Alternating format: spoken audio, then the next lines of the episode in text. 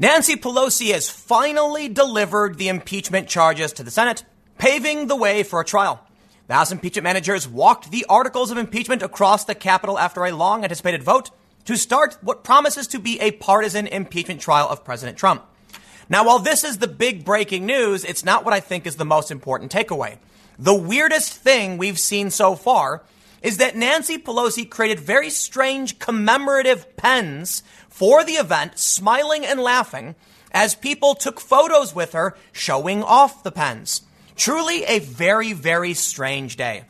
Now, typically they say that commemorative pens are made when there's a major signing of something important, a bill that will make America better and move things forward. But for some reason, Pelosi thought it was appropriate to pretend like this was a very serious and somber matter, even shushing Democrats in the House not to cheer, saying shh when they started cheering for impeachment. But she's going to smile, laugh, and give out these strange autographed or, or, or um, whatever signed commemorative pens that even CNN is calling it unusual and jarring. At the same time, in this weird cycle that we live in of whatever the Democrats are doing, Senate okays the USMCA finally. And NPR calls this a much needed win for Trump. I'm so confused by this. I mean, I, am trying to figure out what the Democrats are doing, but I truly believe what we're looking at is Nancy Pelosi's sheer incompetence. On the same day, she announces they're going to be doing the impeachment. She also says, and, and yes, the USMCA, giving Trump a win and a loss. They're doing the same thing again today. I'll tell you what, man. It's far from a serious matter. It is truly a it's a hyper partisan moment for this country, where Nancy Pelosi. I'm, I'm gonna look, man. I, I really got to drive this home. This is the focus of, of, of the segment because it is absolutely insane, in my opinion, to be looking at the first president to be impeached with no statutory crime. Nancy Pelosi is simultaneously calling it serious and giving out souvenir pens and taking selfies with people. It is insane. Or maybe not self. Well, some people are taking selfies. That's my understanding. But we do have a lot of information to go through because today we're going to get a bit comprehensive. I know some people have felt like today was pretty boring. We've got a lot of news. The other night we had Lev Parnas give a, uh, an interview with the uh, Alex Jones of the left, Rachel Maddow. And we also have a statement from the Government Accountability Office claiming that through the OM, the Office of Bu- uh, Budget Management, that Trump or Trump's people may have violated the law. They're saying straight up, this is a violation of the Impoundment Act to withhold aid to Ukraine. So there's a lot I want to go through. But I really want to end with, in my opinion, the Democrats being completely nuts. And I'm going to, I know I do this a lot. I know. I, I, and met, you guys probably like it because it's, it's why you watch. But listen, we're seeing all of this screeching from the Democrats, from the resistance, from the left, talking about Ukraine investigating, you know, potential surveillance of Ambassador Yovanovitch, the, the GAO ruling. But all of this is just more of the same. Bombshell, bombshell, bombshell, fizzle. And I'm going to explain to you why. But first, let's talk about the unusual and jarring souvenir pens of Nancy Pelosi. Before we get started, head over to timcast.com slash donate if you would like to support my work. You'll figure it out. I trust your intelligence. Let's just sp- save time and get straight to the news. Daily Caller reports CNN's Dana Bash and several others noted the unusual and jarring appearance of House Speaker Nancy Pelosi smiling as she handed out souvenir impeachment signing pens. what? Bash, who appeared alongside political reporter Nia-Malika Henderson and Wolf Blitzer during Wednesday's coverage of the ongoing impeachment proceedings, did not appear to believe the moment fit the occasion. Neither do I. I am in a rare agreement with CNN in this one, saying, we are used to seeing signing ceremonies, Bash began, noting that pens were often handed out when a momentous piece of legislation was passed. At moments of celebration, when a president is signing legislation, when even sometimes on a rare occasion, but it has happened when the House sends over a landmark piece of legislation. It was unusual to see that kind of ceremony and handing out of the pens and smiling for a picture in this kind of situation where the House Speaker has bent over backwards to say publicly and privately, this is a somber, this, that, this is somber and no time for celebration. Understandably, it is history and people want to mark the moment, Bash added, but I did not expect to see it. Henderson agreed, calling the moment jarring and certainly off message, specifically for Pelosi, who has done her best from the, from the beginning to set a serious tone for impeachment proceedings. Bash and Henderson's were not alone. We have this. Meridith McGraw says Pelosi sharing pens to sign the articles of impeachment and smiling and posing, per, posing for pictures seems a little off for the moment. What, what are they doing? What are they doing? This is nuts. This is insane. Is this her like, I'm going out with a bang and I just don't care moment? I tell you what I see. You ever seen the movie Office Space? When the dude gets hypnotized and then just doesn't care about work anymore, so he's walking around in like regular clothes, like, whatever, I don't care, smiling. That's what I see with Pelosi. She's like, I am so over this. I'm going to do pens. I'm out of here. That's, that's what I really think. Like, of course, she's going to win re-election for sure, but I think they're going to lose the majority, so it's her last opportunity to do something. Now, of course, House Republicans are slamming her, and everybody seems to point out how weird it is. Even White House, even the White House mocked Pelosi's souvenir pen. Press Secretary Stephanie Grisham tweeting, Nancy Pelosi's souvenir pens served up on silver platters to sign the sham articles of impeachment. She was so somber as she gave them away to people like prizes. I kid you not. Gold and black Nancy Pelosi pens on silver platters. What is going on? Listen, man, I understand if you want to rag on Trump for his behavior, but where is the press with this? No, I, that's not fair, I guess. I got CNN's right here. Even CNN saying this is insane. But I'll tell you what, not only did uh, the USMCA pass in the Senate a major victory for Trump, Trump signed the phase one trade agreement with China. While all this is going on, Trump is having these major victories with the economy. What do we get? We get Nancy Pelosi's weird sideshow. So I'll tell you this. I well, actually, I won't tell you anything. I'll have I'll have Daily Caller take it from here. Nearly all of Pelosi's impeachment managers supported impeachment before whistleblower complaint was filed. That's where I want to get to. This morning, the managers are, you know, the, the articles are being delivered. We're moving on. She's doing her silly little ceremony. And now I will say this. Everybody who is being appointed to oversee this, they basically supported impeachment before Trump even did anything. As Pelosi had stated before, we've been working on this for years. That's right. Impeaching the president was their only plan. That's it. They don't care why Trump's being impeached. They don't care if he actually didn't, did anything wrong. He apparently didn't commit any statutory crimes according to the Democrats. But this is their plan. Daily Caller reports. Six of the seven impeachment managers selected by Speaker of the House Nancy Pelosi supported the impeachment of Trump before the whistle, whistleblower complaint was filed. House Intelligence Committee Schiff is set to be the lead manager. The other managers include Jerry, uh, Gerald Nadler, Hakeem Jeffries, Jason Crow, Val Demings, Sylvia Garcia, and Zoe Lofgren. Of the seven, there are six who publicly supported impeaching the president before the whistleblower complaint. We get it. Uh, regarding the president's phone call with Ukraine, specifically whether Trump asked him to investigate Joe Biden. You know what they do in impeachment? I know it, it's it's it's kind of redundant at this point. I turned on when they're announcing the managers, and they all repeat the same lies. Trump was pressuring Ukraine to help him smear his political rival, blah, blah, blah, blah, blah. I get it. I don't care anymore. Literally don't. So many of you may have seen the breaking news that Lev Parnas, crooked Ukrainian whatever, is doing an interview with Rachel Maddow. And once again, I, will put it like this. Other people are calling it kind of like a Michael Avenatti moment where this guy comes and makes a bunch of claims, but who's this guy and why is he credible in any capacity? Why would anyone believe anything he's saying when he's being indicted for a bunch of crimes? They show a bunch of photos of this guy Lev Parnas with Trump and all these people, but dude, people come up to me for photos all the time. And of course, the left tries to claim I know or am friends with people simply because they're like, can I get a picture with you? It's insane. They've done it to Jordan Peterson. So I don't trust any of this. But I'm going to show you what the left is saying. I want to show you a, a bit more of the information but the main takeaway from this segment that I want to do now, I want to show you how the media omits the key information in what's going on with the impeachment. So what happens is if you're someone who's on the internet and you watch my content, you're going to get not, not an, an imperfect, okay? I'm not perfect, but a more comprehensive view because I'm going to show you what the left and the right are saying.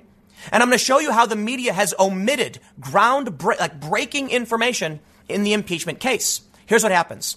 These moderate liberal types only follow their trusted Rachel Maddow or whoever. She ignores the information that's bad for the Democrats and only tells them what's good for them. And so they don't know what's actually happening. Right now, there's a potential investigation. I believe there was an investigation announced into whether or not Ambassador Yovanovitch was being surveilled in Ukraine. That's, that's crazy. I'm looking forward to seeing if that's the case. According to some text messages, text messages that we've learned of from Lev Parnas, it may be the case. But what the media fails to deliver when breaking information occurs is that also Ukrainian MPs are calling for an investigation into Hunter Biden for stealing public funds. Where were all of these resistance journalists? Where was Rachel Maddow when this happened? Nowhere to be seen. In fact, the information was only passively slid through by the Washington Post as they claimed it was a conspiracy. Instead of just saying members of parliament in Ukraine are concerned Hunter Biden was receiving stolen funds and they want an investigation of this, they said a pro Russian whatever. It was a smear. So you have to imagine if you're a Democrat acting in good faith, you are not getting the full picture. I'm going to show you what the Government Accountability Office said and what the Trump supporters are saying. And I'm going to show you the news about Ukraine and show you what they omitted because I'm trying to do my best to actually give you that information. So first we see this from Salon. Lev Parnas implicates Mike Pence, Bill Barr, and Devin Nunes in Trump UK- Ukraine scheme. Pence was, quote, in the loop. Barr had to have known. And Nunes knew very well. I want to stop right there. First of all, Parnas claimed this to Rachel Maddow. Rachel Maddow, who was dragged by many people on the left for claiming that Russia might shut off the electricity to Fargo in the winter, causing people to freeze to death. Rachel Maddow, who has been smeared by progressives, yes, as the Alex Jones of the left. And it's funny because a lot of people I see chime up, they're like, hey man, that's unfair to Alex Jones. I actually agree.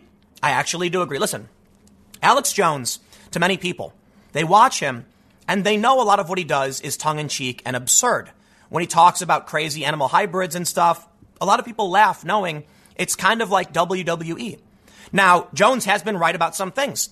Take it from Joe Rogan. I know a lot of people are going to get, going to get mad about that, but I'll tell you this. Look, you can argue a broken clock is right twice day, twice a day, or you can say that the problem with Jones isn't that he's always wrong, but is that he takes things too far. He gets like a morsel of the truth and then goes nuts with it. But I think it's fair to say a lot of people watch Alex Jones for entertainment reasons. People watch Rachel Maddow literally thinking they're getting the news. But in a recent lawsuit with One American News where she claimed they were literally paid Russian propaganda, the argument from her team, as I understand it, was that she's not actually giving out real, real information. That it's just like her thoughts and opinions don't take it literally and no one should. So that, I think, Rachel Maddow right off the bat discredits this. Sorry. You know what, man? I am sick and tired they need to take her off the air. They need to get someone serious to interview this guy. I want to know what he has to say, but I'll tell you this. First of all, Salon. I know, I know you're probably saying Tim Salon's like the InfoWars, the left. Yes, okay. They say Lev Parnas implicates Pence, Barr, Nunes. Okay, but first of all, Pence was in the loop. All right. You're saying that Pence had some knowledge? Barr had to have known. Well, now you're just assuming. And Nunes knew very well. All right, all right, hold on. You're not saying you worked with them at all. You're saying it's your understanding that some of them might have known, or some, you, or you, you, you think they knew, or some did.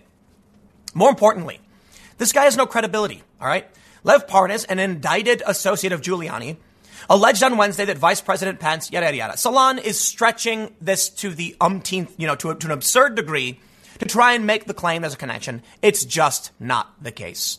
First of all, He's making a ton of assumptions. Second of all, why would we take his word for it? And lastly, we saw what happened with Avenatti. And I'll tell you this. Some people have said to me, Tim, why won't you do a big story, you know, showing what Parnas was saying, the big expose like so many progressives will?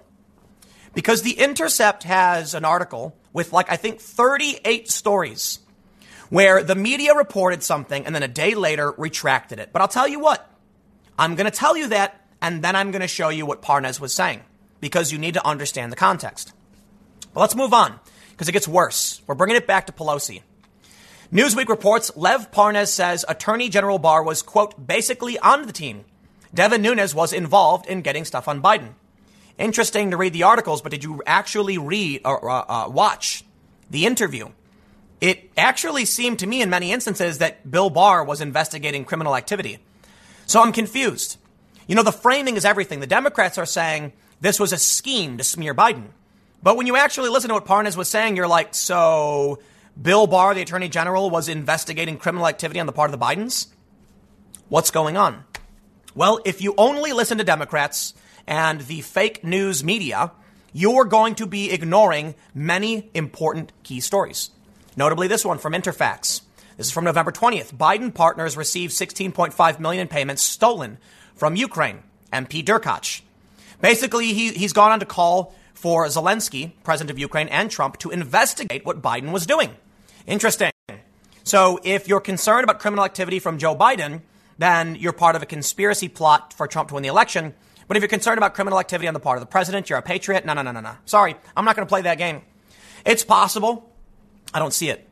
Because if we're to take all this timeline as it is, it stands to reason that the investigation into Joe Biden was happening before he was even announcing he was going to run for president, right? If Bill Barr was concerned about this, if they were looking into this, isn't that the case? Well, I'm not going to say it definitively because I'm not going to pull up the timeline, but you know, take it with a grain of salt. I will say this though. From the Raw story, Pelosi blasts Bill Barr as a rogue attorney general who is a puppet of Trump. Saying, spe- uh, speaking at her weekly news conference on Thursday, Pelosi accused Republicans of being afraid of the truth. The American people have seen the allegations, and their allegations we need to see more evidence that would be contained in the documentation. So this is just another avoiding of the facts and truth on their part. They don't want to see documents. They don't want to hear from eyewitnesses. They want to ignore anything new that comes up. Is she basically saying that we must impeach the president to learn why he should be impeached? Apparently, Pelosi went on to call for a special prosecutor to investigate the links, uh, uh, the links Rudy Giuliani's associate Lev Parnas outlined in his documents and in, a, and in an MSNBC interview with Rachel Maddow Wednesday night. Attorney General Bill Barr, in particular, Pelosi called a rogue attorney general. She then called for the appointment of a special counsel, saying, When I said that the attorney general was implicated, as I've said, this testimony implicated the rogue attorney general, who has been the puppet of the I don't know who is the puppet, Trump or the attorney general. But this is not, he says, this is my attorney general. This is my Department of Justice. Really, Pelosi said. So in any case, it's not a question of, I can't even read this. I don't even know what she's talking about. Pelosi's nuts, all right? She's calling Barr, like, she, listen, I'm sorry. Pelosi is implying some ridiculous criminal conspiracy. It's insane. Parnas is not a credible actor. His accusations are not confirmations, but they literally in the media say Les Parnas has confirmed. Les Parnas confirming. No, he's not. He's claiming. Okay? Why is he all of a sudden coming out to, to Rachel Maddow, who has no credibility, and neither does he? And why should I take any of this seriously? Well, I'll tell you what. Maybe. We'll see what happens. I, I'm, I'm begrudgingly covering this because, I, like I said, Intercept had, was it like 38 stories of, of information reported, and the day later, bunk. So here I am. Not, not legitimate. We'll see what happens. I think I'm being fair enough. Now we have this. The U.S. Government Accountability Office claimed, eh, or they're, they're issuing a legal de- a decision that the Office of Management and Budget violated the law when it withheld approximately 214 million appropriated to the DoD for security assistance to Ukraine. The president has narrow limited authority to withhold appropriations under the Impoundment Control Act of 1974. Now, many conservatives have called this out, notably that in this from, from warroom.org, Trump broke impoundment law opposed by Jefferson, Lincoln, JFK, Clinton, and Obama. More importantly, according to lawyer Will Chamberlain, who is a Trump supporter, he said, that the Government Accountability Office has no legal authority, and it is a legislative uh, uh, office, essentially, of a legislative branch, and they're issuing their opinion. It won't really have a big impact. That the he, he says the executive branch has their own. You can take you, you, you can go check out him on Twitter. He did a, a big video on it. The point is, you're going to hear from both sides. But as I understand it, the Government Accountability Office can't really do anything. It's just their, their office's opinion. Now, they are a governmental organization, and I think it's important to point out, as warroom.org says, even Obama, Clinton, JFK, Lincoln, Jefferson opposed the general uh, impoundment law. This law was passed, I believe, in 1972, and regardless of whether or not it is right or wrong, if Trump broke the law, he broke the law. So I don't think it's a defense to say other presidents have disagreed with it. The issue at hand, in my opinion, is that whether or not he broke the law doesn't matter if the GAO gives their opinion or not. It's whether or not actual legislative action will be taken and I really don't think so. Now, here's the important point. I don't want to downplay what the GAO is saying. Certainly, we'll take it, uh, you know, I think it's important to listen to what they have to say and listen to the counterpoints presented by conservatives. But if Trump broke the law, he broke the law. No ifs, ands, or buts. We will see what comes of this. The problem is, when this news breaks, it's everything we hear. Ukraine investigates reports of surveillance of Marie Yovanovitch. Newly released documents suggest that Ms. Yovanovitch was being watched in Kiev while she was the U.S. ambassador there. Okay. I think it's important we get to the bottom of this. Some text messages came out through Lev Parnas showing people saying they knew if her computer was off, they knew where she was. Seems like they were looking into her. I also believe there's some counterpoints about Yovanovitch spying on other people, but I'll leave that out for now. The point is, yes, let's look at this story and see what's going on. The problem? When the GAO comes out and issues some statement about Trump, the media runs rampant. When the New York Times publishes this story about Ukraine investigating reports of surveillance, the media goes nuts. But where were they when members of parliament in Ukraine were saying Biden did wrong? The underlying premise of the impeachment is that Trump had no real reason other than benefiting himself in the 2020 election to ask for these investigations into Joe Biden and Hunter Biden. But if it's true that even people in Ukraine are saying, one, the New York Times reported a court in Ukraine said what, what uh, certain individuals were doing was meddling in the 2016 election. This is the New York Times reporting. Ukraine meddled in the U.S. election. Not as big as Russia, not a top down thing, but they did. If Interfax is reporting members of parliament are saying Hunter Biden did wrong, we demand an investigation. Where is all of the outrage from the media? It doesn't come up. You get a, you get half of the picture. You have no idea what's really happening. And now I'll end with this. One of the most psychotic things I have seen, and I'm going to wrap it all up right now with a nice little bow and tell you why I think the Democrats are psychotic. They're insane. Impeachment has helped Trump across the board. We know it. I've said it a million times. You get it. Fundraising, approval, everything. Nancy Pelosi is bringing out commemorative silver platter pens for impeachment. What is she nuts? I, I, I have to think so. Now that they're launching the impeachment because she delayed it, the senators are being pulled off the campaign trail. Joe Biden might even be pulled off the campaign trail. She is nuts. But I bring you this Laurence Tribe. He is a verified Twitter user. I'll give him that. Saying people who seem confused about what Lev Parnas hopes to gain from the compelling story he told on Maddow are awfully naive. Though spilling what he knows won't help him vis a vis SDNY. It's, it obviously reduces the incentive of the Russian mob and its Trumpian allies to, allies to kill the guy. Someone then links to the suspicious deaths associated with Donald Trump's campaign. I kid you not, we live in this world where people make jokes about Hillary Clinton and they screech all day and night in the media about conspiracies and they literally push identical conspiracies. You know, when it comes to Jeffrey Epstein, you have on the left them saying Bill Barr is covering it up, and on the right, Clinton is covering it up. I don't care, dude. But I, I think it's fair to point out the double standard that in the media, Anybody who says anything about Clinton is a conspiracy theorist.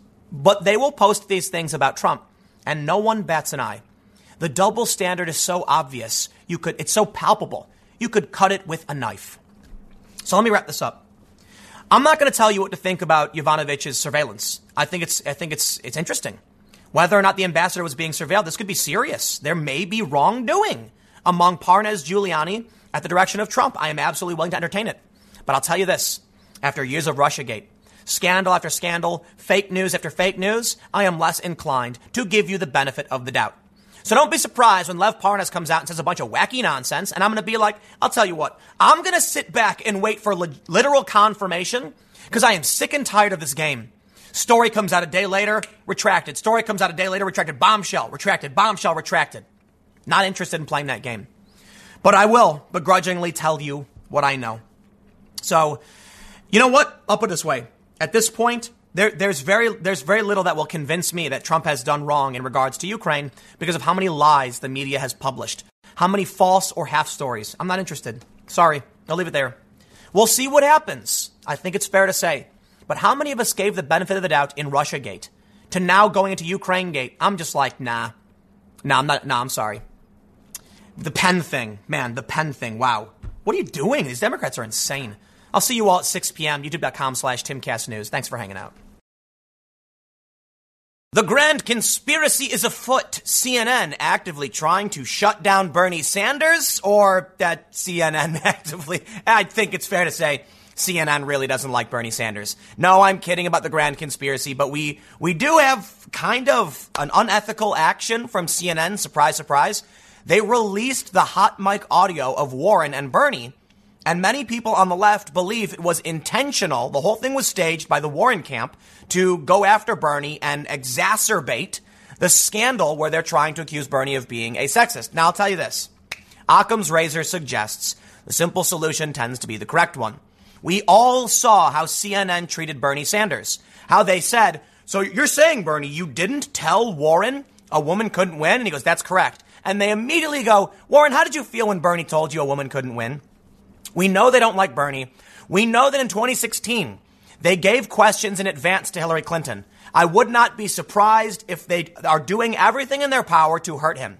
Now, I don't think that means they're, you know, uh, working or colluding with the Warren camp, but they are certainly loving the controversy and they are completely unethical in their actions.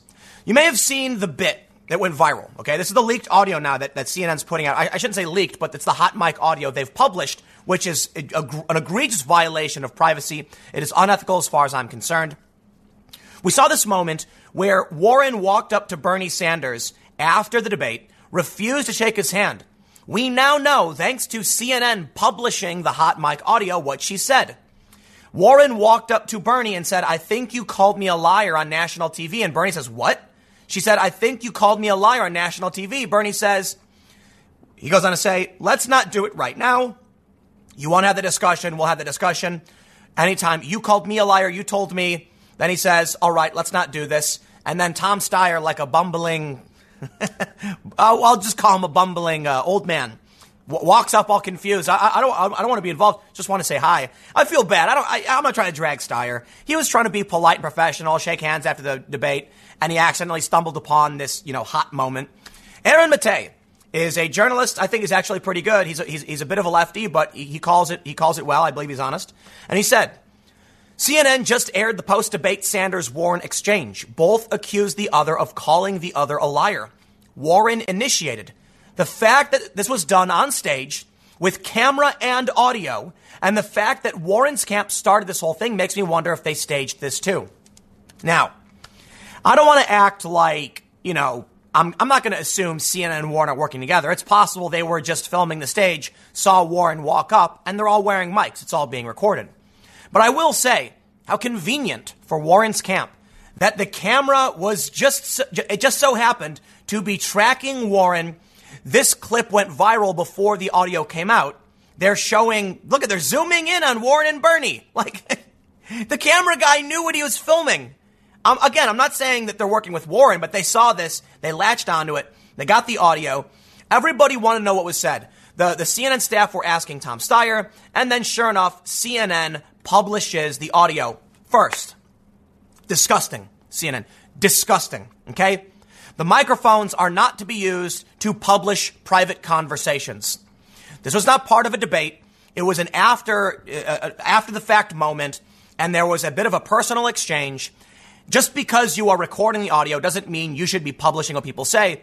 You have to realize this now. If you ever go on CNN, don't say anything. They put that mic on you. Everything you say is going to be recorded and they'll publish it. You have no reason to trust they wouldn't do that. Exclusive. Warren accused Sanders' intense post debate exchange of calling her a liar on national TV. So CNN is trash. CNN is garbage. Everybody knows it. More importantly, Bernie Sanders people know it. Now, I do want to point out there's an ongoing scandal between uh, the Iowa staffer. Project Veritas is currently releasing a bunch of uh, undercover audio. I believe this puts Bernie between a rock and a hard place. I know a lot of people are saying, so what is staffer saying? I don't, I don't care. I don't care. This is unprecedented for a political campaign, for, for, for presidential staff to be saying things about sending conservatives to gulags. I'm. that's unprecedented. Should not be happening. All right? Bernie needs to uh, figure out what he's going to do, but all of his staff are locking their accounts. Their, his Iowa staff are locking down their accounts. So, I mean, you got a serious problem on this one, Bernie. However, regardless of whether or not Bernie should or shouldn't or whatever's going on with the scandal, I do think it's fair to point out that CNN is absolutely acting unethically. And they are doing what it seems to be their best effort to hurt Bernie Sanders. I'll tell you this, Bernie fans. You combine what CNN is doing, what Warren is doing, and what Veritas has on the Sanders staffers, and it is looking really, really bad for Bernie Sanders. So I'll also say this to uh, the Veritas people and the conservatives. You are going to make Bernie Sanders people very, very angry. Now, I'm not saying that uh, uh it's not uh, for good reason. Like, no, no, no. I'm, I'm not saying that uh, Bernie is innocent here. Right? The fact is, Veritas got some pretty bad stuff on, on, the, on the Sanders staff in Iowa, and that's on Bernie and that's on his staff. All right? But you better be, you don't be surprised when Sanders fans are furious because this is really going to hurt him. Now, the media isn't really latching on to the Veritas stuff. I don't know why. I mean, Fox is. And I think it is kind of worrying that Sanders has attracted this kind of fringe extremist element. I'll tell you this, man. They like to smear Donald Trump for everything, you know, the far fringe right wing extremists do because they like him, but Trump denounced them several times. They tried playing the game where they're like, Trump won't denounce these. He did several times. I don't care what you think. I don't care if you don't pay attention to the media. Trump did denounce these people. When Steve King went out and said stupid things on Twitter, they removed him from every every committee and they said, we don't want this. When Ilhan Omar comes out and says offensive things, they say, we're going to do a joint statement on bigotry, and they, they, they ignore it. Rashida Tlaib says something, they ignore it. Now Bernie Sanders staff are saying things again, and Bernie is not addressing it. This is a problem, and it is a double standard. I'm sorry, it is. Look, man, I think the media is really, really unfair to Trump and to Bernie. I think the media is unfair to a couple other Democrats too. They lie. I mean, people like Cenk Uygur of the Young Turks, like they're clearly lying about these people. I love, I have no problem calling out the media for being deceitful, duplicitous snakes. I mean, Elizabeth Warren is a dirty, duplicitous snake too. So I'll give that to Bernie. But I'll tell you this, man. Uh, I, I, I, I, like the I like the populist message. I like what Bernie offers. I like what Trump offers. I'm concerned in, in, in different ways about each of them for different reasons. All right. I'm not saying uh, I'd vote for either of them. I'm just saying, you know, when it comes to who we, who, who, should be running, uh, I think and there's a lot of reasons Bernie is the better choice of the Democrats, except for the fact that he has a fringe element behind him. He is attracting literal communists, Marxists, and violent authoritarians who are calling for extremist things, and says nothing. Sorry, I'm not playing it. I'm not playing it. Look, man, I know it's bad for Bernie, but he's trying to play this game that I, I do not agree with. If, if Bernie wants to win, he has to be honest. You know, I, I, I don't know though. I guess not. I, I, I understand if he really wants to win, he just, you know, play the PR game. Anyway, more to the point, the Bernie Sanders subreddit is no longer going to allow links from CNN with this moderator post that says Sanders for president will be removing all content from CNN for the foreseeable future. They have abandoned their journalistic integrity. You got 372,000 people feeling the burn on this subreddit. For those that aren't familiar with Reddit, it's a forum. I'm assuming most of you are. But I'll tell you this, man. Sanders for president, moderators. Let me ask you a question. Did you just now realize CNN had no integrity? Because uh, it was actually quite some time ago I realized that. And the Trump, the Trump fans, man, they, they heard that a long time ago. then you get the expose from Project Veritas. Yeah, okay, we know. You know, I think it's really funny is there have been some journalists dragging Veritas saying that he only targets liberals. And, uh, and I'm like, you know, if that were the case, you would be implying that CNN, the Washington Post, Facebook, CNN, all these organizations are liberal institutions. And I don't think that's what journalists want to be the message. But that's what they keep saying. They say, you know, O'Keefe is a conservative and he targets progressives and liberals. And I'm like, so you're saying CNN is like a liberal organization? CNN is targeting Bernie Sanders. No, CNN is crony establishment. I would say that's what, you know, Project Veritas is targeting. Now, don't get me wrong. I think Project Veritas is conservative and does have a bias, 100%. Give you an example. When they did their expose on Pinterest, they highlighted that live action was, was banned by uh, Pinterest, and right above it was anti-media, which is left-wing anti-war. I'm not saying James or Project Veritas did anything wrong. I think they were right to expose what they exposed, and they saw it as they saw it. I'm just pointing out, when I first saw the list, I saw anti media because it's the left wing organization I knew about. I didn't know what live action was. And it's probably similar for James. I'm not saying that Veritas did anything wrong, by no means. They do a great job, and I'm, and I'm glad they're doing what they're doing. I don't care if you have a political bias when you cover the media. If you're exposing corruption, good. Period. And if it turns out Bernie Sanders' staff are saying insane things, I'm glad we're learning about it. I'd like to hear what Trump staff has to say too. I'm sure they say things, but guess what? Where are the journalists who actually do this? Apparently they don't exist because on CNN, where they're supposed to be doing it, they hold panels where they complain about the Orange Man, but they don't actually send investigative reporters to do any work. So you got a problem with Project Veritas. I think it's actually a you problem, okay? Veritas is doing undercover reporting and they're exposing corruption and malfeasance. The real issue isn't that he's doing it, it's that you aren't. Where are the left wing organizations going investigating big co- corporations? I mean, I'll tell you this, man. There are activist groups that go after factory farms and plants and stuff. I, am I'm, I'm down. Do undercover work. Un, you know, expose this corruption. I am totally down for it, regardless of what direction it comes in. Just because Veritas does it and you don't doesn't mean James did anything wrong. It means you need to get off your couch and go do the same thing. Go expose some bad people. So now you've got Sanders for president just now saying, you know, 10 hours ago that they're going to ban CNN links. Well, I'll tell you this. I don't think you should ban CNN links. I think that's a bad idea. I think you should know what CNN is saying because they're going to keep saying it and you need to be prepared to combat the lies they're putting out. Let me just say in no uncertain terms, CNN of course is lying about Bernie Sanders. They are an establishment crony institution. They don't like Trump for very similar reasons. Trump and Bernie are both populists trying to buck the establishment. CNN is left to the establishment. Like they're, they're the left wing of the, of the establishment media, not the furthest like MSNBC. But I mean, even MSNBC criticized CNN. But they don't like Trump not because of Trump's behavior, because of what he represents. A challenge to the system. The elites are being threatened. There's a peasant revolt at the Ivory Tower, and Bernie and Trump were both at the base. Now, Trump was a billionaire. So it's a big difference. But Bernie, of course they're lying. Maybe you guys should have called out CNN a long time ago. A long, long time ago. But I will, I will say, I do know a ton of Bernie Sanders people who, of course, have been calling out CNN. I don't think they should be banning the links, though. Here's what they say.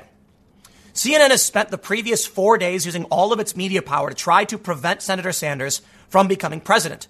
All of their top line stories have been unsubstantiated hit job style articles against the senator. The situation came to a head last night when CNN hosted a Democratic primary debate.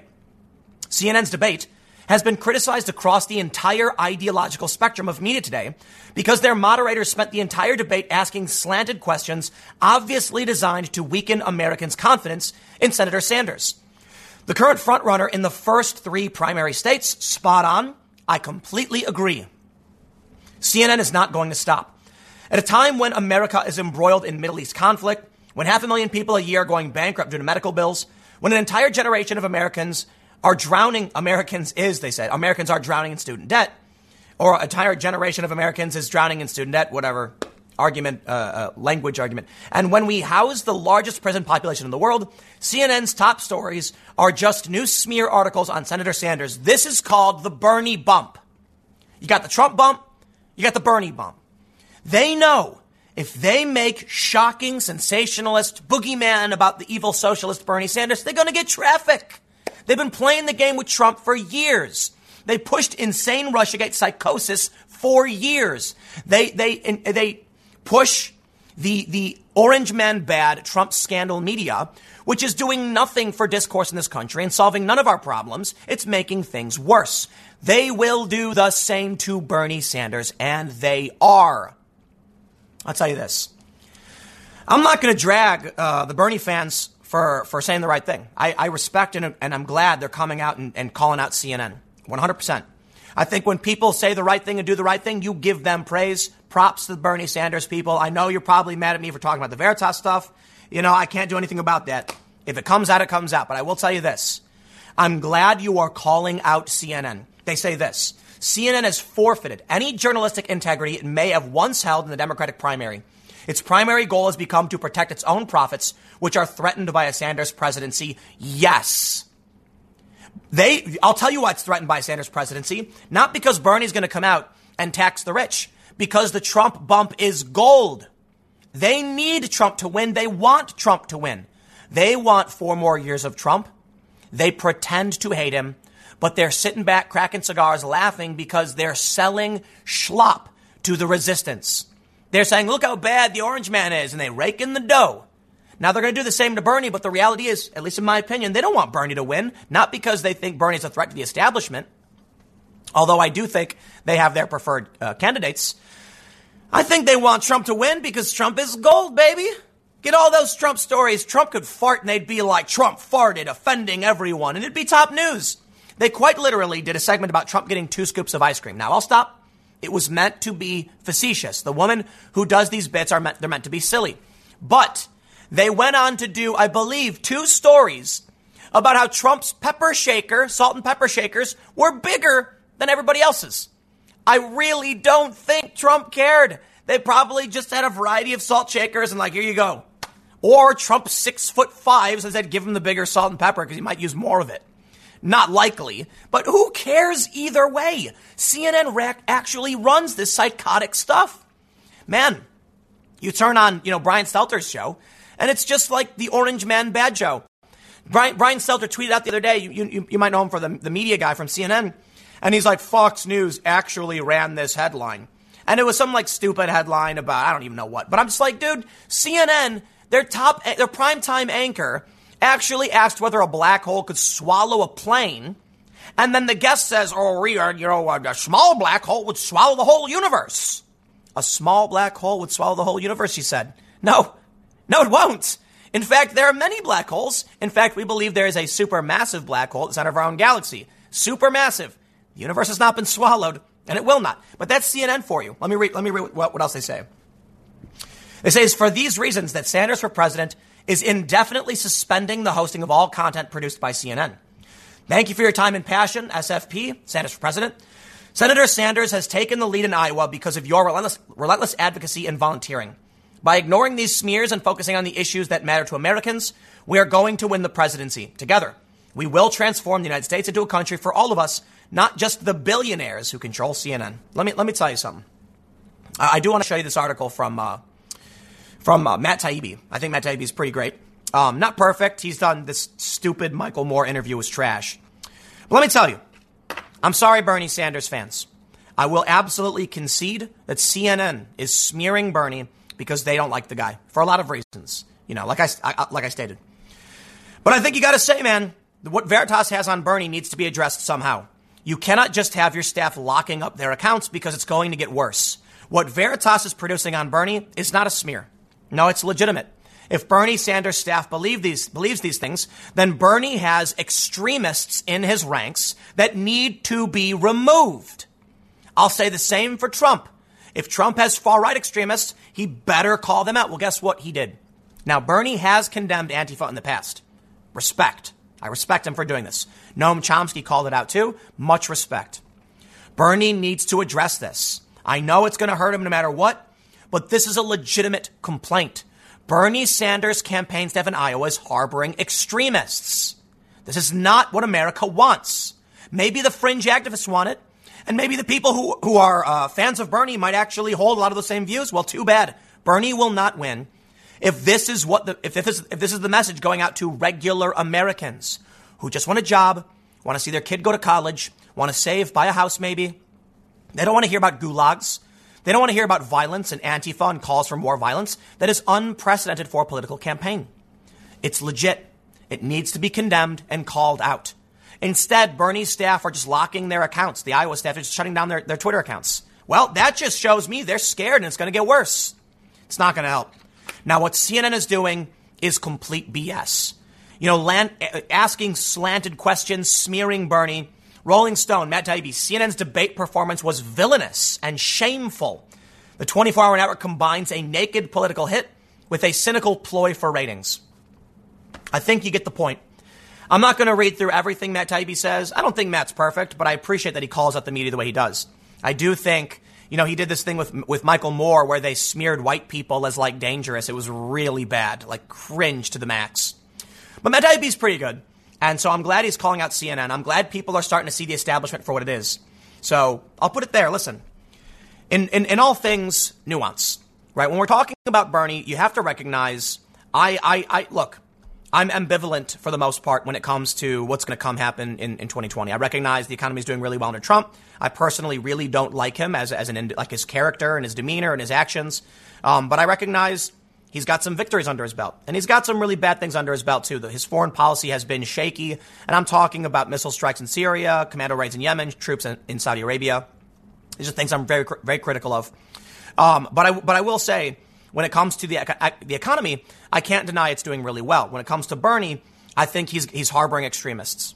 I, I think it's not his intention. Well, some people might disagree. I mean, uh, the, the guy uh, recorded by Veritas says he thinks Bernie is actually a full on socialist. And Bernie, Bernie needs to call it out if he really wants to reach the American people.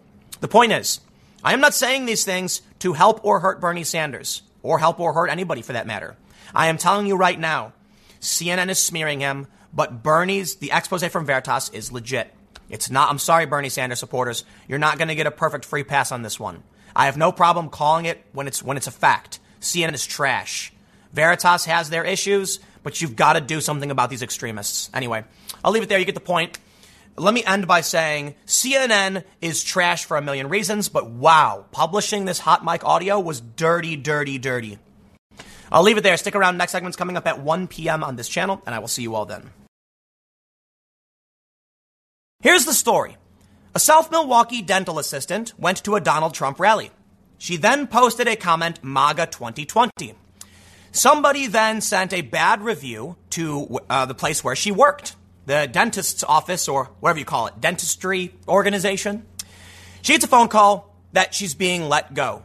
People then start inundating the Facebook page with bad reviews.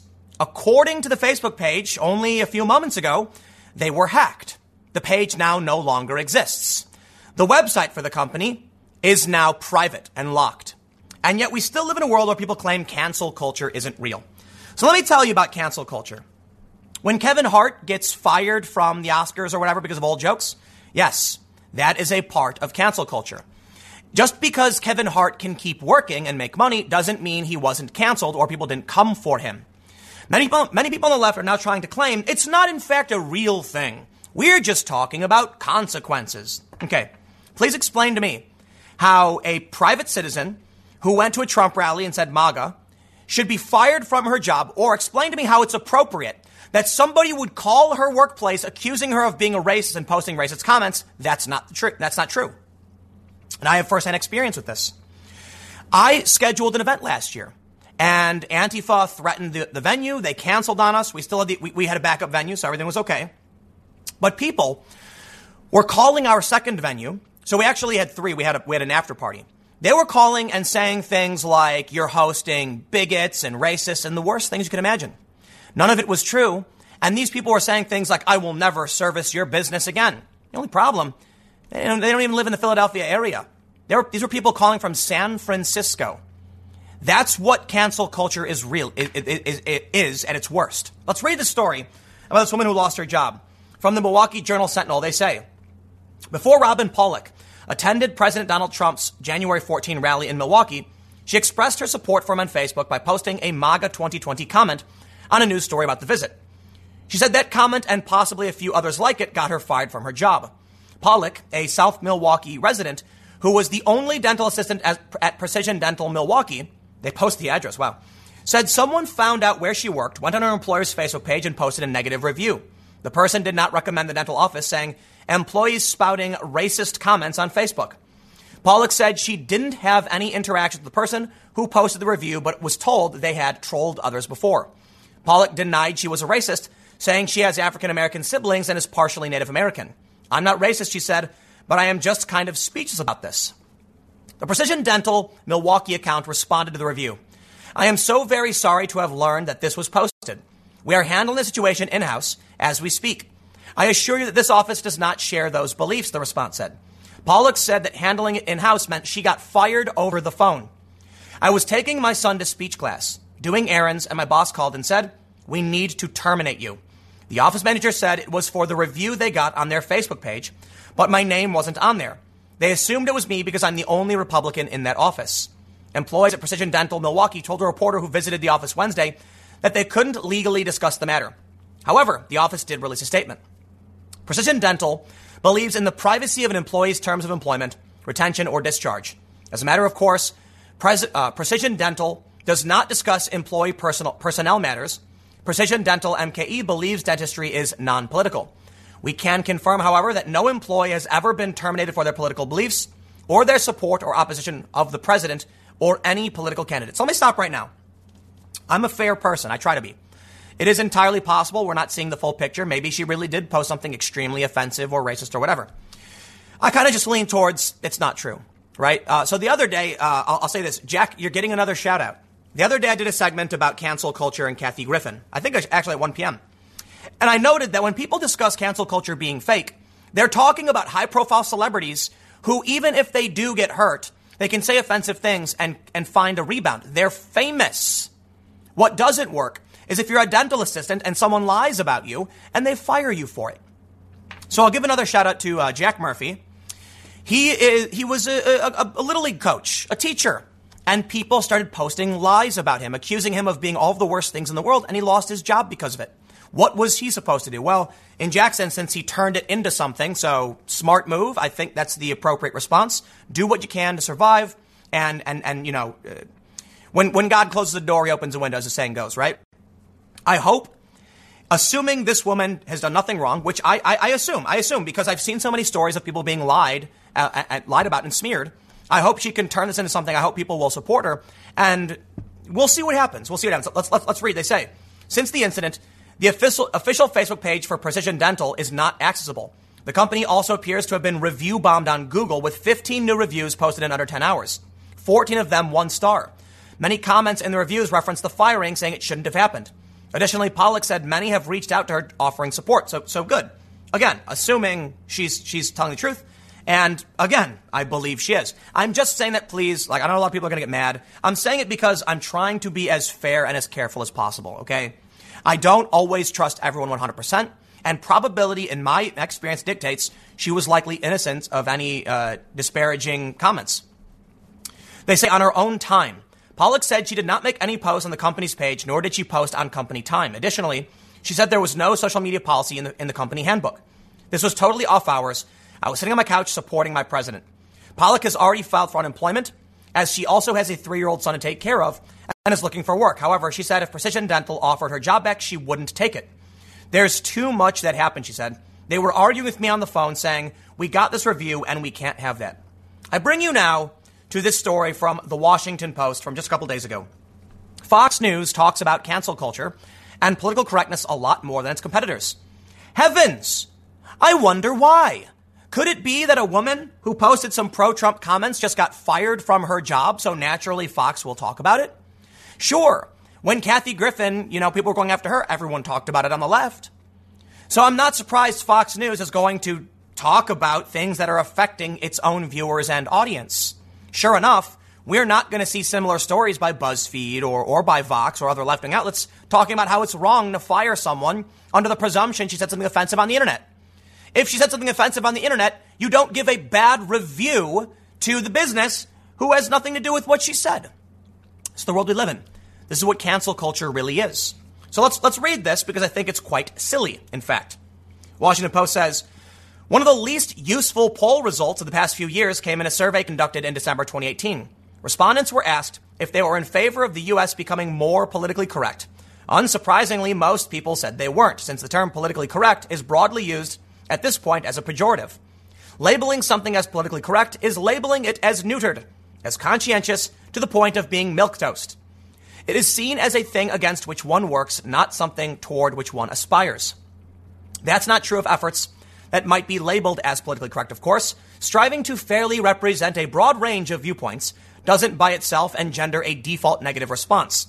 Using the term politically correct to describe such efforts, though, is done specifically to disparage them asking this is the, one of the you know what I can't stand about journalists. I, I, I got to stop. They try to be overly verbose on purpose, so they sound smart. You don't need to use the like you know. I, I know I use milk toast and fence sitter often.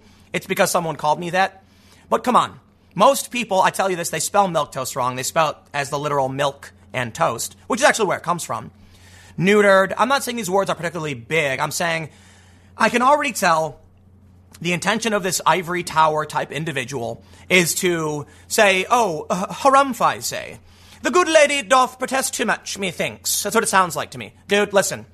We can talk like normal human beings. We can use simple words and expressions to explain the idea. Let me break this down for you. What he's really saying, but he's trying to sound smart. Again, I know it's not the most verbose. But I'm telling you uh, simply, He's saying that when people say politically correct, they're using it to, dis, to you know, to uh, imply negativity towards the concept. But people who are actually fighting for like equality and stuff, they, they, they don't consider that something to strive for. He says to describe such efforts, though, is done specifically to disparage them. Asking people if they support increased political correctness is like asking people if they support increased whining. Most people will not. We get it. Also, unsurprisingly, Republicans were far more likely to oppose increased political correctness than were Democrats. You know what's funny? Let, well, let me read. Speaking anecdotally, Republicans are more likely to oppose the concept of political correctness in part because of how the term has been deployed to mute the efforts at inclusion that the term is used broadly to describe. When President Trump was asked in the first Republican primary debate in 2015 why he'd disparage a number of women online, he replied that he thought the United States was too politically correct. The crowd applauded loudly, and many of them voted for him. You see, this is what they don't get. I just read you a story about a woman who expressed support for the president. I'm not entirely sure what she said. I'm sure it's not as bad as people are claiming. She lost her job. Perhaps the reason people don't like political correctness if they're Republican is because it's tend, it tends to be used against them, against Republicans, to hurt them and destroy their lives. Like many people who have been canceled by woke outrage mobs, like many movies or games or comic books that have had their premises destroyed and characters ruined because of woke outrage. I've personally experienced it. They tried to shut my events down with threats of violence and lies. And they showed up to the final event these people are full of lies and deceit, and they were trying to get us shut down. So I tell you this perhaps the reason Republicans care is because Re- Republicans tend to be the target of faux social justice. The point is this quote, political correctness is a straw man. No one supports political correctness as such. The term itself is a pejorative about policing speech. It's used precisely to, precisely to cast underlying ideas as ridiculous. As such, it's not a surprise the term is used a lot more on the Republican friendly Fox News than on CNN or MSNBC. Analysis of closed captioning data compiled by the Internet Archive shows that Fox News used the expression almost twice as much as CNN and more than twice as much as MSNBC since 2017. Have you ever stopped to think about what is causing this? Have you ever stopped to think about all of these stories? Quite literally. This story from two days ago, this op ed where the guy's saying, Republicans are just saying it, even though it's meaningless. We're talking about equality. And then you have a woman losing her job. You have Yashar Ali, journalist, tweeting out, name someone who's been canceled, and even people on the left pointing out, you know, like Kathy Griffin, for instance. Yes, everyone recognized canceling exists. Political correctness has gone nuts. Now, Kathy Griffin's instance, I think she stepped over the line, but certainly it has gone nuts. This old poll came to mind when, with the casual deployment by Fox News on Tuesday of a similar term. Trump attended the college football championship Monday night and briefly chatted with actor Vince Vaughn. A clip of the conversation was shared on social media with occasional responses like this one. Ladies and gentle- gentlemen, I regret to inform you that Vince Vaughn is canceled.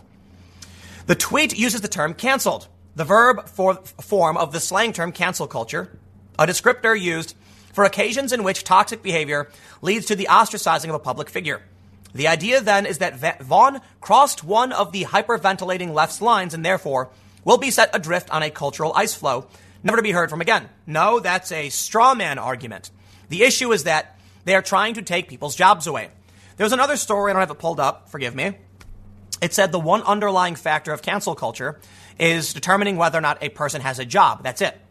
Cancel culture, cancel culture is really about getting someone fired. That's it. They don't, they don't go beyond it. They don't get kicked out of your house. They don't take the food out of your mouth. They want to make sure those things might happen afterwards. They go for your job.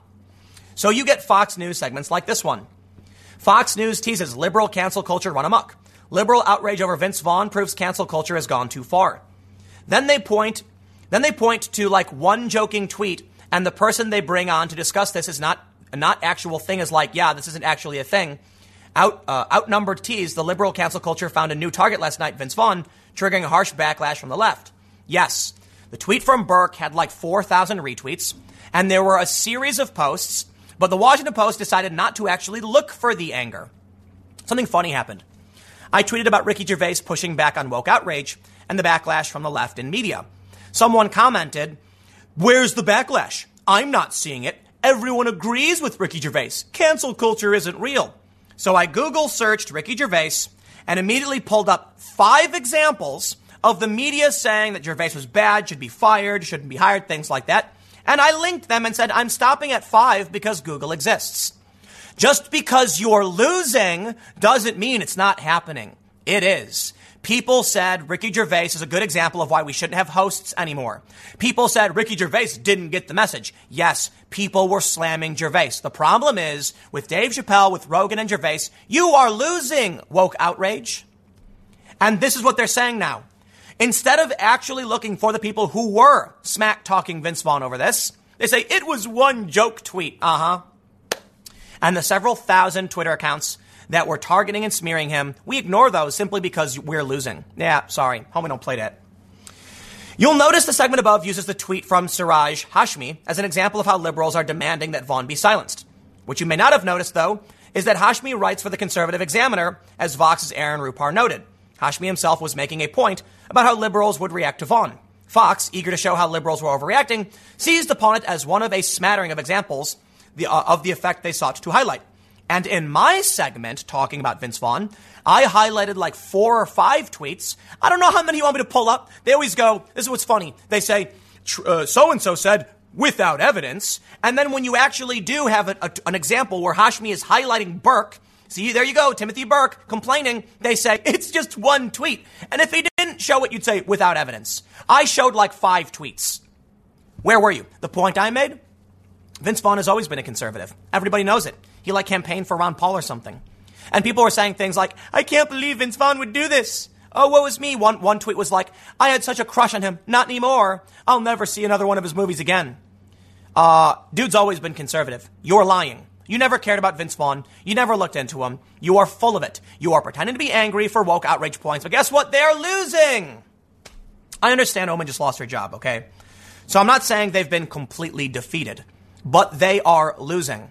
And op eds like this are an attempt to pretend it doesn't exist simply because they're losing. But make no mistake, do not give them the ground. The moment they convince people it's gone is the moment they come back tenfold. This was a huge problem a few years ago. People were seriously losing their jobs like crazy. People have been banned. Websites have been shut down. Where were they then saying cancel culture wasn't real? No, they just said nothing. Once they started losing, their defense is, it's not even a real thing. It's not happening at all. Don't ignore, ignore it. It's not happening. Yes. So while a couple people may have complained about Vince Vaughn, it took one disparaging comment for this woman to lose her job. Here's what the website looks like now. Private site. The site is currently private. You want to talk about cancel culture? It exists. Here's the website used to look like. This is a Google cache of the site, and now it's gone private. They say you'll notice segment uses the one tweet, yada yada. The White House weighed in, of course, we get it. Over and over again, over and over, we see this pattern of Fox using language it attributes to outraged liberals as fuel for its own outrage segments. Fox's coverage has used cancel culture five times, blah, blah, blah. It used, it's used woke, it's, it used woke, a term used to describe a heightened awareness of cultural inequalities, more than CNN and MSNBC since 2017. In the past year, as the world has transitioned into a politically correct style negative, Fox has used the term much more frequently. Yes, because some people describe themselves as woke, but it is turning into a pejorative because you're losing. There you go. I said this several times with Gervais. The, the, the, the woke outrage is becoming less and less effective. And it's partly due to Fox calling it out and Fox having a very large base and average people being sick and tired of walking on eggshells. Look at this. I don't care if Fox uses it. It's because Republicans are the ones being targeted. And you don't care about them losing your jobs because you support them losing their jobs. Not all of you, but enough of you. This gets at the heart of much of, much of what Fox News does with its coverage. It is explicit in positioning itself as a counterweight to culture. Let me stop you right there, Philip Bump. You're, you're, you're making this premise based on the fact that you didn't actually look to see if people were angry at Vince Vaughn. You present your assumption that based on you not actually researching it, no one must actually be mad at Vince Vaughn. You see, people like Bump are the worst kind of people. He's a correspondent for the Washington Post based in New York. He is somebody who has no idea what he's talking about. He ends by saying Vince Vaughn talked to Trump, and people mostly shrugged. On Fox, though, it, pow- it, it powered segment after segment, an example of that cancel culture you've heard so much about on Fox News. Just another example of how politically correct culture is getting out of hand. Stay tuned for Tucker Carlson, who will have more on the story. Meanwhile, Bernie Sanders has staff being exposed for extremely volatile comments and calling for, like, the death of conservatives. Philip Bump's not writing about it. He doesn't care. He's concerned that Fox News is concerned that Vince Vaughn was getting slammed. Just because you're losing or never paid attention doesn't mean it doesn't happen. It's, it's, it's amazing to me that you have so many people in media who have blinders on. I cannot stand modern journalism for this fact. Philip Bump clearly has done no research, not even a cursory Google search. He didn't bother looking at the replies to Timothy Burke at all. He didn't, he didn't bother doing a reverse quote search of Timothy Burke. Yes, you can reverse quote search on Twitter and see everyone who quote tweeted Burke and see all of the people smack talking Vince Vaughn. And just because more people are calling it out doesn't mean it's not real. Here's what happens. A few years ago, this would have been huge. People would have been like, Vince Vaughn, this is gross, blah, blah, blah. Because they're losing and the, the, the smearing, like the slamming of cancel culture outweighs the cancel culture itself, he says, it's not a real thing. Sorry, it is. Now, I'm not going to sit here and pretend that literally every single person on the left is a lunatic. There may be a couple dozen tweets targeting Vince Vaughn, but they are blue checkmark high profile people. And in the past, they have cost people their jobs. Meanwhile, uh, what's her name? Uh, Sarah Jeong at the New York Times. I don't think she's, she's not there anymore, but she posts for years racist content and New York Times hires her.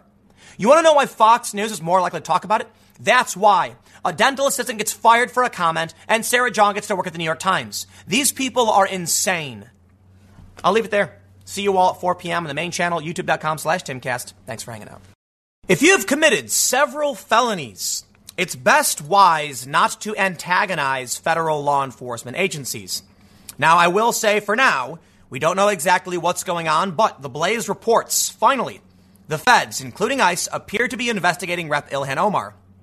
At least three departments are reviewing what could be the worst ever crime spree by an elected U.S. official. And the reason I opened with a statement about crimes is that there is circumstantial evidence that Ilhan Omar may have been involved in or committed immigration fraud. She goes on and rags about ICE to abolish ICE and all of these things, and when you combine this with the accusations and the circumstantial evidence, it sounds like she's saying abolish the organization that would be enforcing uh, the actions against me. Well, I don't know if the accusations are true. We'll see what the investigations pull up, but I will say this. If you go out of your way to target law enforcement officials, and you may have, and there's evidence against you, don't be surprised when the investigation comes back to bite you. Let's read the story from The Blaze, reported by David Steinberg, excuse me. He says, on October 30th, I reported that the Department of Justice had assigned an FBI special agent in charge, or SAC, to review Rep. Ilhan Omar's apparent astonishing spree of felonies from 2009 to 2017. Minnesota State Rep. Steve Drazkowski had previously filed a complaint on the matter with the Minnesota District of the Department of Justice. That office, headed by U.S. Attorney Erica McDonald, a 2018 Donald Trump appointee, directed the FBI to review the complaint. An FBI SAC formally met with Rep. Drazkowski and others in mid October to receive a prepared file of evidence and related information. I can confirm that the FBI has taken additional steps since this October meeting.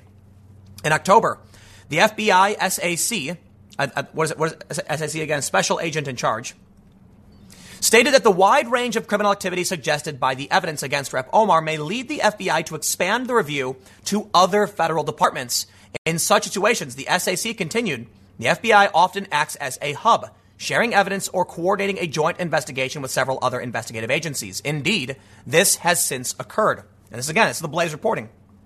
At least the following two federal agencies were contacted by the FBI with information regarding Rep. Omar. The FBI then placed the October meeting attendees in touch with selected investigators within these two agencies. One, the Department of Education Inspector General. This is related to evidence suggesting that Rep. Omar's 2009 marriage to a UK citizen may have been an attempt to facilitate federal student loan fraud or other fraud involving higher education. Shortly after Omar's 2009 marriage, the new couple moved to Fargo, North, North Dakota. Omar enrolled at North Dakota State University in August 2009. Her husband enrolled the following year. Omar received a degree in June 2011. According to Omar herself, she and her husband then permanently separated in June 2011. The marriage's start and end coincide with the start and end dates of Omar's NDSU enrollment. Incredibly, according to Address Records, and a statement from Omar herself, she was also still living with her first husband and their two kids throughout this second marriage. In 2017, Omar finally filed for divorce under penalty of perjury. She submitted a nine question form to the court attesting to having lost all contact with her NDSU husband in June 2011. Dozens of verified social media posts, photos, and even a 2016 interview with the NDSU husband indicate otherwise. It appears Omar perjured herself eight times answering those nine questions. I got to stop now, and I want to point out something important to all of you. She married someone. He enrolls in school, and then once she leaves, they separate. Do you have any idea the amount of scrutiny placed on people when they're trying to marry people for citizenship or benefits? It is a serious ende- endeavor. And there are old tropes from TV shows about people who are, you know, an American trying to mar- marry a foreign citizen, convincing immigration it's a legitimate marriage. there is serious concern in ICE that American citizens will, will, will essentially be paid to marry people. So here's what happens. I, I, you will get a, a phone call or a message from someone, a beautiful woman. They'll then have a private meeting with you and say, what if we gave you X amount of dollars and you go and get married? These things are serious crimes and they happen. ICE looks for these things. The reason I bring this up is that don't you think it's kind of suspicious that she marries someone, he joins the school, they separate, he leaves the school. These things kind of make it seem like it's not legitimate, especially when you consider she's living with her new husband and her old husband. Now, I'm not saying it's impossible, but it will raise suspicions. Let's read on. Two, ICE, Immigration and, Custom, Immigration and Customs Enforcement. This is related to evidence suggesting a breathtaking number of possible immigration related felonies, as I stated in an introductory passage within my July 18 article, saying, the following answers to those questions about Rep. Omar's marriage appear to give probable cause to investigate Omar for eight instances of perjury, immigration fraud, marriage fraud, up to eight years of state and federal tax fraud, two years of federal student loan fraud, and even bigamy. really? To be clear, the facts describe perhaps the most extensive spree of, of, of illegal misconduct committed by a House member in, American, in, in American history. The involvement of ICE with a possible criminal investigation could hardly be of greater political import to Omar. For several years, Omar has vigor- vigorously supported the abolishment of ICE. Her 2020 reelection platform, featured on her campaign website and pictured below, targets ICE agents with vicious rhetoric that simply must be read by interested parties. States Omar site, quote, Immigration and Customs Enforcement is an unreformable organization that has become increasingly militarized, brutal, and un- unaccountable. She goes on to say, however, we must not simply revert back to the immigration system that preceded ICE. We must welcome immigrants into our country and provide them simple and accessible means to becoming documented.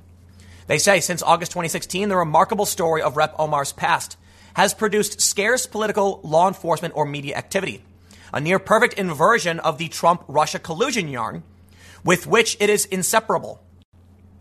Consider how the Trump investigation was initiated. As former FBI Director James Comey tells it, recent statements from Attorney General William Barr and U.S. Attorney John Durham suggest disagreement. Comey treated an unverifiable claim from a foreign diplomat of a drunken remark by a low level Trump staffer as predicate for spying on a presidential campaign. Comey never did find stronger evidence, yet the Democratic Party and supportive media hardly paused for three years covering this investigation. Concurrently, in August 2016, Minnesota reporters Scott Johnson and Preya Samsundar were publishing extensive, verified, still unchallenged evidence implicating Rep. Omar in multiple felonies. Their exponentially more substantial evidence was ignored by the Democratic Party and supportive media. Their evidence was even ignored by law enforcement per an extraordinary public dismissal shortly before Omar's 2016 election to the Minnesota House of Representatives. FBI guidelines require only, quote, articulate articulable factual basis of possible criminal activity to open an investigation. By September 2016, Johnson and Samsundar had objectively breached that threshold. Picture Comey applying his crossfire hurricane standards to their work. Perhaps Omar's trial reaches the sentencing phase before the November election. I followed up on Johnson and Samsundar's investigation in early 2018. A year later, the proportions of the verifiable case against Omar resemble that against a Batman villain a comical number of likely felonies, all backed by God smacking evidence. Certified state and federal documents, certified UK government documents, archived state public school records, archived US and UK address records, verifiably unmanipulated digital photographs corroborating statements from Omar herself, corroborating statements from Omar's ex husband himself, several years of social media posts from Omar's verified accounts, and several years of suddenly deleted social media posts from Omar's verified accounts. I must stop. I said circumstantial evidence because I think it's fair to say. Now, I could be wrong, okay? Maybe this really does account to a lot of hard evidence. Perhaps I think it's fair to say there are photos of Omar and her ex husband my understanding, when she claimed she didn't have contact with him, that would be hard evidence of perjury, I'd imagine. The challenge is she deleted them. Some people claim it's manipulated, and we need the investigation to dig this stuff up and see what's going on. He says that's before we reach the good stuff. The only man on earth with the same name and birth date as, Omar's ex husband, who appears to have been raised in the London home of Ilhan's verifiable sister, has the same three family names. Yet media continued to approach the developing story of Omar's background with zero rigor, literally zero. Their distortions were provably deliberate, and their intentions blinking red evident. Simply, Ilhan Omar's identity struck the Democratic Party and supportive media as being a best case vehicle for selling progressivism. Omar's character, worst case. But they preferred the fantasy. They printed it over and over along with the, that other ones sparked by drunken hearsay. The rule of law and the safety of Jews were roadblocks. The Democratic Party and media have not changed. Consider the coverage of the House Democrats. And I want to stress that last part. Ilhan Omar is an overt anti Semite. They don't care about the things she said over and over again. They, they, they, they keep saying, oh, it's not that big of a deal. Sorry, I don't see it. I think she's an overt anti Semite. They say Rep. Omar now appears to be receiving the scrutiny her articulable facts have deserved since August 2016. Perhaps a, a criminal investigation is open. Well, we don't know for sure, but I'm going to wrap it up there. I'll say good. You know, this reporting comes from David Steinberg. He deserves all of the credit for all of the stuff, not me. Um, he's been, you know, he and others have done real investigations into this. I think it's fair to say enough evidence exists with the social media posts alone to dig into what she's been doing. Now, we don't know if there's an investigation in terms of criminal matters. I don't know for sure. David is saying that, you know, the feds are look, appear to be looking into this. And I will end by saying to all of the angry leftists, this website, theblaze.com, is certified by NewsGuard. If you got a problem, take it up with them. They have certified the Blaze as, as adhering to basic standards of credibility and transparency, and I can only take their articles at face value. Is it enough? I don't know. Stick around. Next segment's coming up in a few minutes, and I will see you all shortly. Yeah, yeah, I know the lefties are going to get mad and call me, you know, hypocritical or biased for once again doing a story like this, but let me explain. All right, here's the headline Ocasio Cortez linked dark money group to spend $500,000 attacking Biden and Buttigieg. Now, you may be asking yourself, Tim, why don't you do a video about the Republican dark money? Why don't you do a video about Donald Trump attacking progressives and, and, and how he smears the left? Okay, let me tell you something. Donald Trump unabashedly uses PACs and dark money groups and smears the, the, the far left. He's proud of it. He jokes about it. He goes to his rallies and he mocks body slamming reporters. And yes, I've criticized him for that, but what are you going to do? You might make, make a video every time Trump's like, I've done a thing, and his supporters like, that's an okay thing. Here's the not okay thing. First of all, look, man, dark money groups exist. They're not always super nefarious. What we're talking about here is is a political action uh, group, committee, or something. They spend money on ads. They're targeting Biden from the left. The Democrats' civil war. Yeah, yeah, you get it. But here's the thing AOC said Dark money is used to manipulate electorates. It is the enemy to democracy, period. When politicians and corporations weaved their dark web of campaign finance, they created a ticking time bomb for foreign adversaries.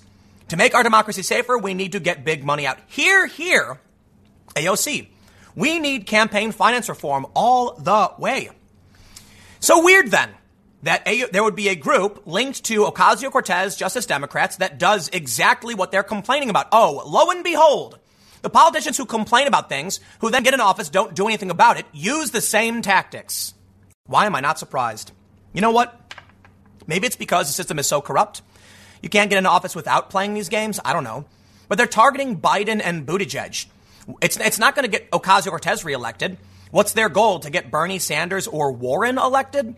Why? Oh, I don't, I don't understand the Warren thing. Let's read the story from Fox News to get a better picture of what's actually going on. They say a dark money organization tied to Rep. Ocasio Cortez said Tuesday that it will spend half a, half a million dollars on ads targeting 2020 presidential candidates Pete Buttigieg and Joe Biden. Ocasio Cortez has been an outspoken critic of dark money, which refers to the practice of using cash to influence an election by funneling it through nonprofit groups that are not obligated to disclose their donor lists. The group in question, Organized for Justice, a 501c4 nonprofit organization, falls under that same purview They've set aside $500,000 for the Democratic primary and will use the funds to purchase Facebook ads to promote stories that question Buttigieg and Biden's progressive political leanings, according to Huffington Post. Organized for Justice is linked to Ocasio Cortez through its quote sister organization called Justice Democrats. She served on the board during her 2018 congressional primary campaign. Campaign, the Daily Caller reported. Her campaign chair, Saikat Chakrabarti, also served on the three member board and was named in a Federal Election Commission complaint last year. The two have both been delisted from the board since the story became public. In a tweet from February of last year, Ocasio Cortez called dark money the enemy to democracy, and we read that. This was in response to a, uh, an individual by the name of Baratunde who said, Look how they hid the money. All these LLCs. It's like they read the playbook on how to be a New York real estate developer and remained in with no accountability for your actions. Wow. So funny that Baratunde would tweet about LLCs circling money around and AOC would criticize it because AOC worked with, was, I believe it was Saikat Chakrabarti, Chakrabarti, who had brand new Congress, uh, uh LLC, and brand new campaign or whatever. I don't remember exactly how it worked, but money was going from a nonprofit to the LLC to her boyfriend. And many people thought they were giving her boyfriend cash for no reason because as soon as he got paid, apparently doing nothing, he then moved from, I think, New Mexico to New York City. The point is, this is literally what AOC was being criticized for last year. Getting elected using a, a, a, a nonprofit and an LLC that cycle money between each other so you mix things up and make it hard to track. And then sure enough, she comes out criticizing it. Listen, I understand. Maybe that's the only way you win these days. Sure. I'm still going to criticize you for being a hypocrite. Now, I, I, certainly see Republicans doing this, but how many Republicans are campaigning on it as though they're morally superior to everybody else? Certainly some, and they're worthy of being called out. And you know what? I'll give you a, a, a there were a couple Republicans. One guy just got indicted on some uh, uh, campaign uh, finance violation. He was using campaign money for personal expenditures or something like that. I get it. I will also add, listen, my view is limited to the, the level of public attention. AOC has over 6 million followers. Of course, people are paying attention, paying attention to her when she says things about dark money. Of course, people are going to scrutinize the organization she's involved with and how they're operating behind the scenes. They all claim to be the saviors, but they're all just as dirty as everyone else. So get used to it. Is AOC going to implement term limits? No. Is anyone? No. They want to get reelected. They don't want to go away. Congressional term limits, please. I know George Carlin said it wouldn't matter because you've got a selfish, ignorant population. Maybe he's right. She denied any wrongdoing in March of last year when she was approached about the FEC complaints by Fox News. There is no violation. AOC exclusively told Fox News at the time after landing at Ronald Reagan National Airport. When she was asked if the complaint showed any connection to dark money during her 2018 campaign, she replied no. Yeah. Let's play a game with Ocasio Cortez, with Ilhan Omar, with Rashida Tlaib. These people, uh, and, and, who am I missing? I'm forgetting one. Ayanna Pressley, the squad. You know, Ocasio Cortez has been accused, and there's been circumstantial evidence of dark money, of campaign finance violations. The fact that some people, apparently she's got, well, I'm not going to get into her apartment stuff, but her boyfriend basically applies for a job through an LLC the money gets spent from the nonprofit to the LLC. Let me explain. Let me let me explain to, to let me explain to you guys how dark money can be secretly. You can secretly pay for things. Okay, check it out. Let's say I own two different companies. I personally receive funds through these companies. So let's say, um, let's not use me as an example because people will take this out of context. You have a nonprofit and you have an LLC. The person behind both organizations is a millionaire. Let's say his name is Saikat Chakrabarti. I'm hypothetically, okay? Here's what happens.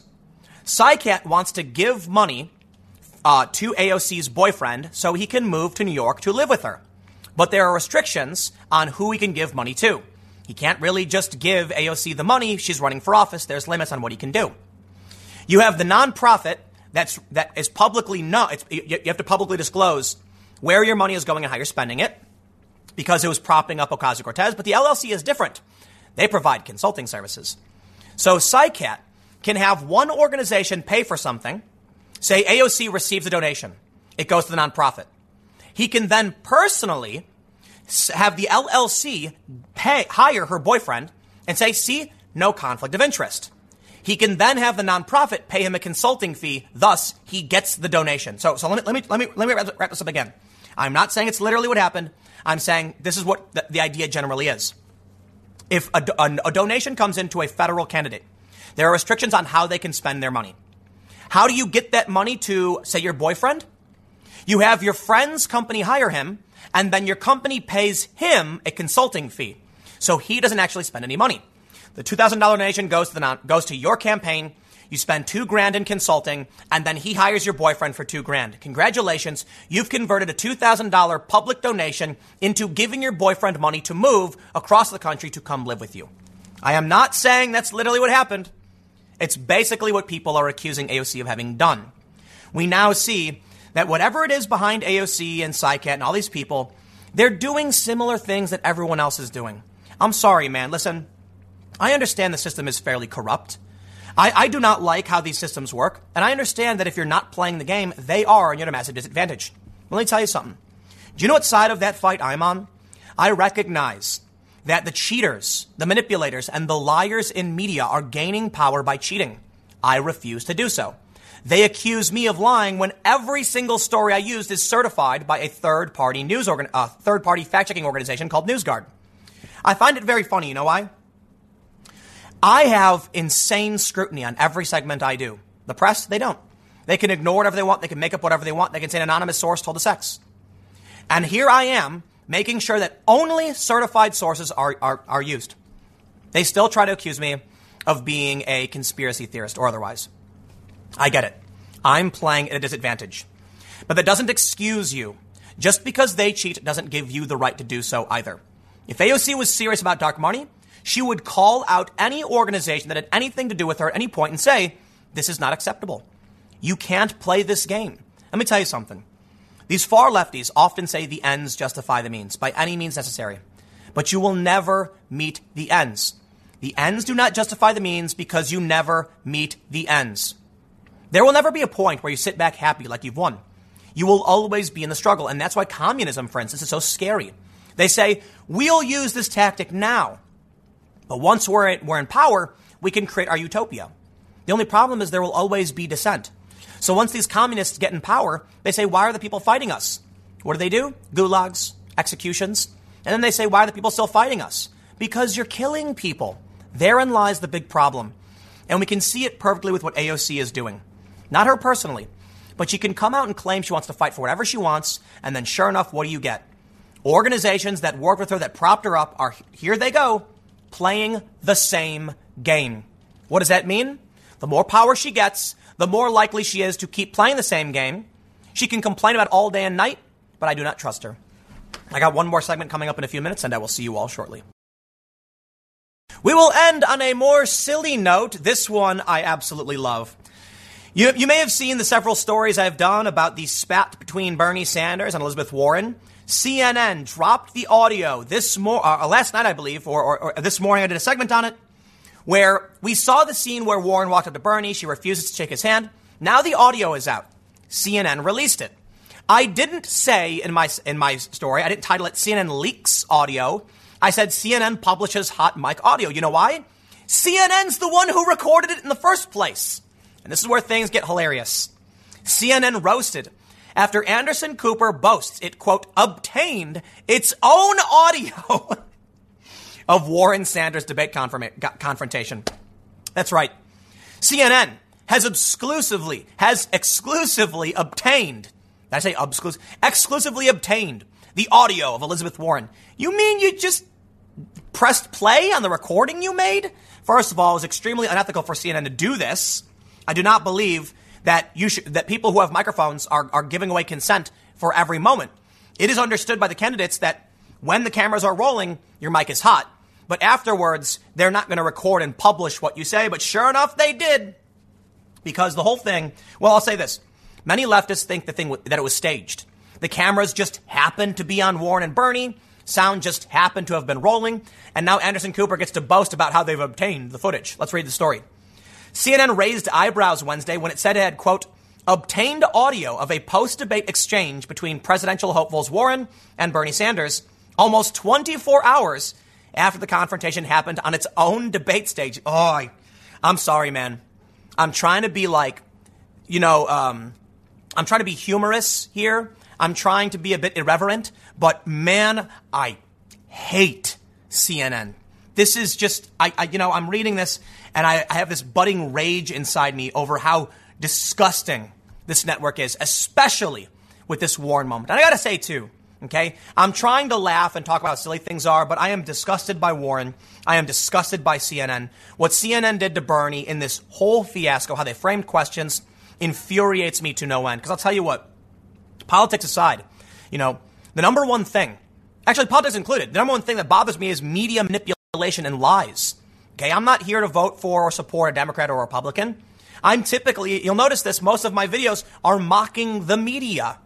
And you know what? The media often props up Democrats. In this instance, Elizabeth Warren. So yeah, this stuff drives me insane. Good news is I just ordered some pizzas, so once I'm done here, I'm going to enjoy some nice pepperoni and cheese. But let's read. The Liberal Network released the recording almost a full day after it was recorded, after Nancy Pelosi's impeachment ceremony had concluded, and just before rival network MSNBC was set to air a highly anticipated interview with Parnas. We get it. CNN anchor Anderson Cooper promoted the footage by declaring, Tonight, CNN is the first to obtain the audio. What? You recorded it. Did you give it to someone else and then say, but because we recorded it, we obtained it first? This is ridiculous. And promised to eventually air it for viewers, but not until the network brought on senior Washington correspondent Jeff Zeleny to hype up the extraordinary moment between Warren and Sanders. Full stop. I'm sick of it. You know what Brian Stelter's concerned about right now? New statement from CNN uh, PR about McSally's comment to MK Raju. It is extremely unbecoming of a U.S. Senator to sink to this level and treat a member of the press this way for simply doing his job. That's right. Uh, CNN's reporter, what's his name? Manu? Manu, um, Manu Raju, asked Martha McSally a question and she called him a liberal hack. Well, welcome to politics, okay? What, why is this a big deal? I don't know. This is what Brian Stelter's concerned about. I'd love to see a statement from Stelter on him getting dragged by basically everyone. Check out this clip the television executive. Well, I am not going to play it, but Daily Caller. Tucker Carlson attacks CNN for hit on Bernie Sanders. Can I just stop for a second and point something out? CNN is roasting Sanders. They are biased against him. They are smearing him. They, they, man, it was so bad. And now they're putting out this audio where Warren's like, you called me a liar, and it's making him look bad even more. I mean, Warren's in trouble too, for sure. But they're hoping that they can play the intersectional route and accuse Bernie of being a sexist. Of all people, Tucker Carlson to the rescue. Tucker Carlson very much so fits the populist narrative, the populist worldview. And it's crazy to me that so many far leftists drag Carlson and they're trying to get him banned, you know, or, or pulled off the air. It's the establishment. And this is why I'm mad at the progressives. Okay, let me tell you something. Establishment Democrats tried to get Tucker Carlson pulled from the air. And it's not because he's a white supremacist. It's not because he's far right anti immigrant. It's because of this. Tucker Carlson shows conservative viewers Tulsi Gabbard. He shows conservative viewers Bernie Sanders. He shows the media bias. I have tremendous respect for Tucker Carlson. There was one point I was at a protest, I think it was in Portland, and I was talking to some Trump supporter, and they asked me what I thought about Fox News, and I said, the reporting is good. It, it really is. The America's Newsroom, I, I can't remember, you know, uh, the ho- names of the hosts, but it's, it's on after Fox and Friends. Fox and Friends I find silly. Fine. But America's Newsroom is great. Bret Baier is amazing. One of the best anchors we actually have in this country. He's a tremendous, tremendous job. Way better than CNN, MSNBC. I think, I think he might be the best, if you ask me, in terms of national cable TV. Hannity, I'm not a big fan of. Um, Ingraham, not a big fan of. No beef, you know. I just, I think they're um, a bit too snarky and bombastic. And I also think Tucker Carlson is as well. The difference with Carlson is I've criticized him for, you know, referring to Brian Stelter as a eunuch. He does it all the time. I really, really do not appreciate that. I think it's bad for discourse. But Tucker Carlson's worldview is quite populist, although he himself is rather elite. He brings on Tulsi and lets Tulsi give her piece. He brings on Antifa and lets Antifa give their piece. I have tremendous respect for that because we don't get it from the other side. So while I may disagree with Tucker Carlson on certain political issues, mostly cultural stuff, probably religious, conservative, and like, you know, pro-choice, pro-life stuff, for the most part, he's honest. And why? Where are the progressives when the establishment tries to take him out? Where are the progressives to say, at least he calls out the fake news? Who's defending Bernie Sanders right now? CNN came after him. CNN lied. The Bernie Sanders subreddit saying no more CNN articles. Tucker Carlson's right here, baby. He's got your back. He disagrees with you, but he's got your back. It's funny.